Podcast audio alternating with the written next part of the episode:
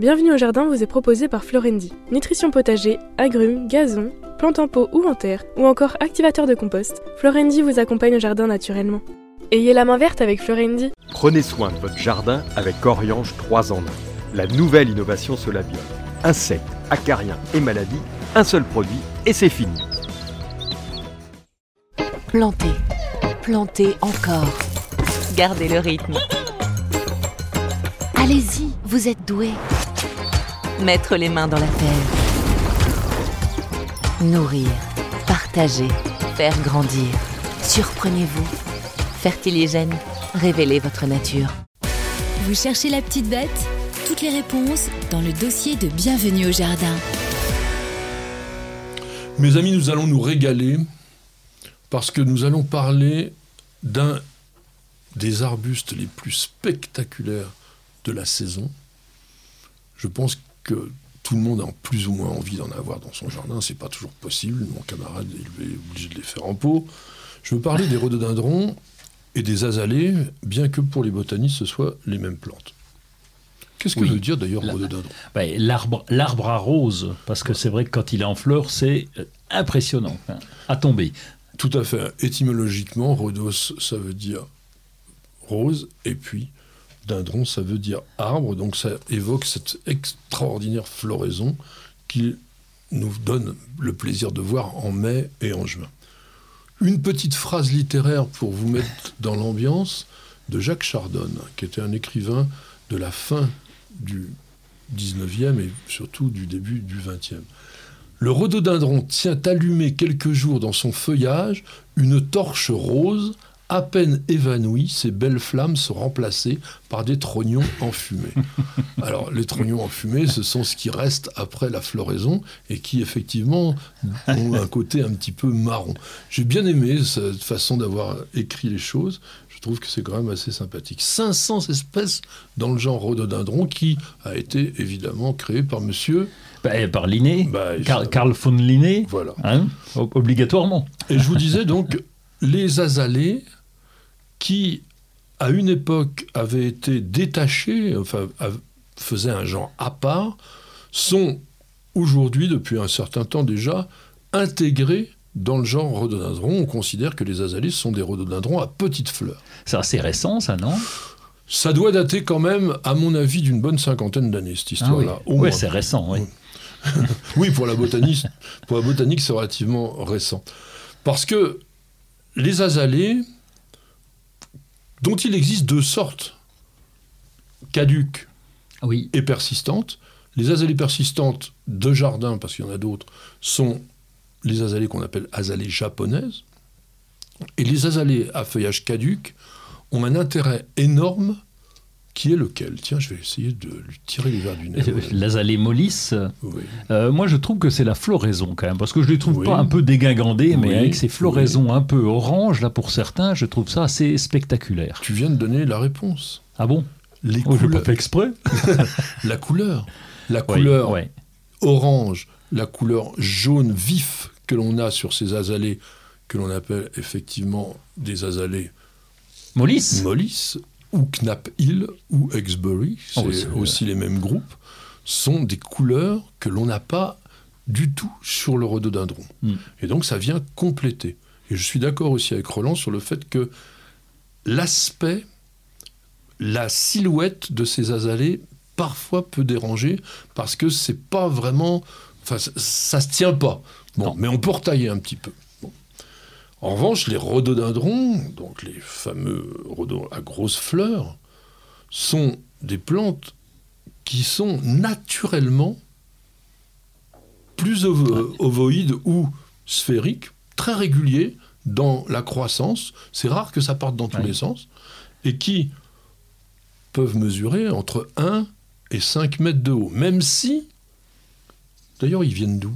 C'est ça que je voulais. Ça vient, ça vient pas de Chine, les bêtes là Oui, Ou dans l'Himalaya. Dans l'Himalaya, on va trouver des rhodos de 15 mètres de hauteur. Ah oui, dis donc. c'est un peu rare chez nous. Mais il y a des belles pièces. Par exemple, Rhododendron ponticum, dans certaines régions, il est limite invasif. Tellement il pousse. Dans l'ouest ah oui. du pays, ça, ça pousse vraiment énormément. Nous sommes dans une famille botanique bien particulière qui s'appelle Les éricacées. Tout le monde le sait, ça. Bah, il y a les rhododendrons, il y a les, les calmias, par exemple. Oh, j'adore les calmias. On a une très belle, très très très belle vidéo sur le calmia que je vous recommande, qu'on a tourné au parc botanique de Haute-Bretagne à Le Châtelier en Ille-et-Vilaine. Un endroit magnifique, où il y a des rhodos d'ailleurs dans un jardin japonais. Il hmm. faut aller voir. non, non, mais faut aller voir ça. Tu as, entièrement raison. Donc, les pierris. Les pierris, pierris qu'il faut aussi euh, vraiment cultiver dans votre jardin en association avec les rhodos, ça le fait vraiment beaucoup. Bon, il y, a, plein, il y a plein de plantes, l'anchianthus. il y, a, aussi des bruyères aussi, il bah, faut qu'on oublie quand même. Bah, Erika. oui, Erika. Erika, C. Et puis, euh, on a le muguet en arbre, je vous l'avais présenté une fois, le Zenobia pulverulenta, les leucotoées. Ah oui, le leucotoé scarlett. Ça, scarlett, beau, par exemple, oui, il y, en a, il y en a plein de, de cultivars. Donc toutes ces plantes-là ont comme dénominateur commun le fait qu'elles sont en terre de bruyère. Voilà, sont ah des plantes extrêmement Quelle galère Donc qui ont besoin d'un pH autour de entre 4,5 et 5,5. Ça c'est l'idéal pour cultiver toutes ces éricacées. Donc on les cultive généralement dans de la terre de bruyère pure et ce sont les seules plantes qui acceptent vraiment de prospérer dans ce milieu ultra acide et très très pauvre. Donc on ne met pas plein d'engrais au rhododendron, ça ne sert à rien du tout. C'est une plante qui a l'habitude de vivre dans des sols plutôt, oui, plutôt pauvres, il faut bien le dire. Alors, l'intérêt, l'intérêt des, des rhodos, c'est la dimension de leurs fleurs. Certains cultivars sont totalement couverts de fleurs en cette saison. S'il ne pleut pas, trois semaines de floraison. Malheureusement, plus les fleurs sont grosses et plus elles sont facilement abîmées par la pluie.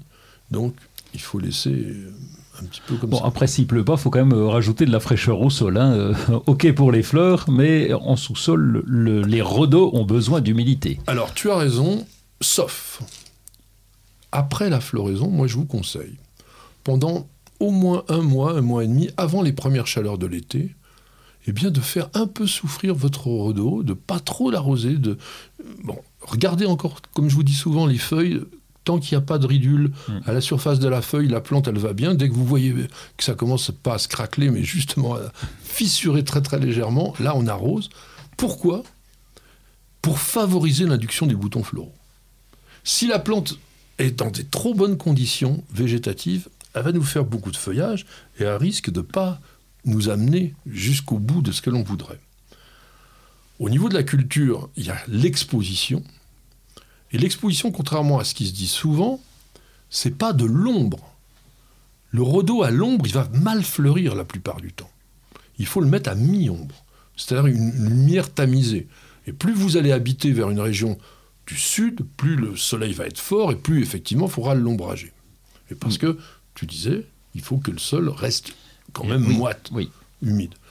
Que faisons-nous pendant l'été, lorsqu'il fait extrêmement chaud, on a un très gros massif de terre, de bruyère entièrement artificiel chez nous, puisqu'on a remonté le massif. On a mis du feutre sur le sol, on avait des, petits murets ah en travers de chemin de fer, on a rempli tout ça avec 20 mètres cubes de terre de bruyère, un camion, et puis on a planté nos rhodos. Et ça va très très bien, ça dure euh, une dizaine d'années. Après, il faut changer complètement la terre. Mais globalement, euh, on, peut, on peut le faire euh, comme on veut. Et ça, ça pousse très bien. Que faisons-nous l'été? On les douche. Mais on les douche vraiment. C'est-à-dire que le feuillage doit ruisseler d'eau le soir quand il y a eu plus de 28 degrés. tous les soirs, on le fait. Mmh. Parce que la plante, ça la revivifie. Et comme tu disais, elle a vraiment besoin de ça. Toi, tu les cultives en pot Oui, en pot, bien sûr, parce que d'abord, ça me permet de les déplacer justement pour avoir la bonne expo, et puis même dans le sol, c'est...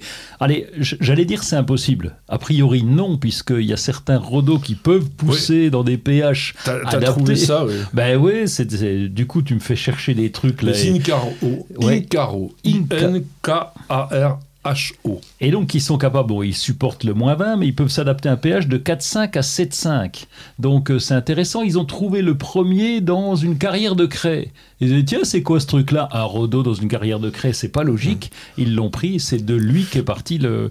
7,5, on est encore euh, presque à la neutralité. Hein. On n'est pas dans un sol calcaire. Oui, mais par rapport au ah bah, rhodo traditionnel. 4,5, 5,5, euh, ah bien sûr, c'est différent. Et il y a Bernstein, il y a Bellini, Il y a Bloombux, donc ce sont des petits rhodos euh, assez compacts, euh, assez sympathiques. Donc si vous avez un sol effectivement qui est plutôt à la neutralité, bah, vous pouvez au lieu de vous casser la tête à faire un trou, de mettre de la terre de bruyère, etc. Eh bien vous allez simplement prendre ce type de rhododendron. Dernière chose, je voulais quand même vous dire un mot sur les yak, rhododendron yakushimanum, qui est assurément le type de rhododendron le plus intéressant pour la culture en pot ou en bac, parce qu'en pot, il faut un gros pot quand même, il faut au moins 30-40 cm, mais il est très compact et ils sont très très beaux, les rhodos, même quand ils sont en feuillage, parce qu'ils ont un indumentum sous la feuille qui est comme des oreilles de velours, des oreilles de, de biche. C'est vraiment très très. C'est doux à toucher, c'est agréable. Alors faut pas le faire. Enfin, faut le faire, mais vraiment très très doux parce qu'il faut pas l'enlever. C'est vraiment une protection pour la plante et si vous retirez, vous allez risquer de faire mourir la feuille, ça serait quand même dommage. Donc sinon, au niveau de l'engrais, je vous disais, peut-être une fois par an, un petit coup d'engrais terre de bruyère pour redonner un peu de boost, surtout si votre terre de bruyère est déjà vieille, parce que ça s'épuise très rapidement, donc une fois par an, ça va. Et derrière ça, est-ce qu'il faut les tailler? Alors, généralement, on dit non. Alors, ça, c'est pas vraiment une taille, c'est un entretien. Vas-y, explique. oui, simplement, une fois que la plante est défleurie, il nous reste ce machin. Comment tu appelais ça tout à l'heure, le, truc brun, là? Des, choses enfumées, là. Oui, le truc enfumé, ça, faut le casser, l'enlever en faisant bien attention de ne pas abîmer les petits bourgeons qui sont à la base. Exactement.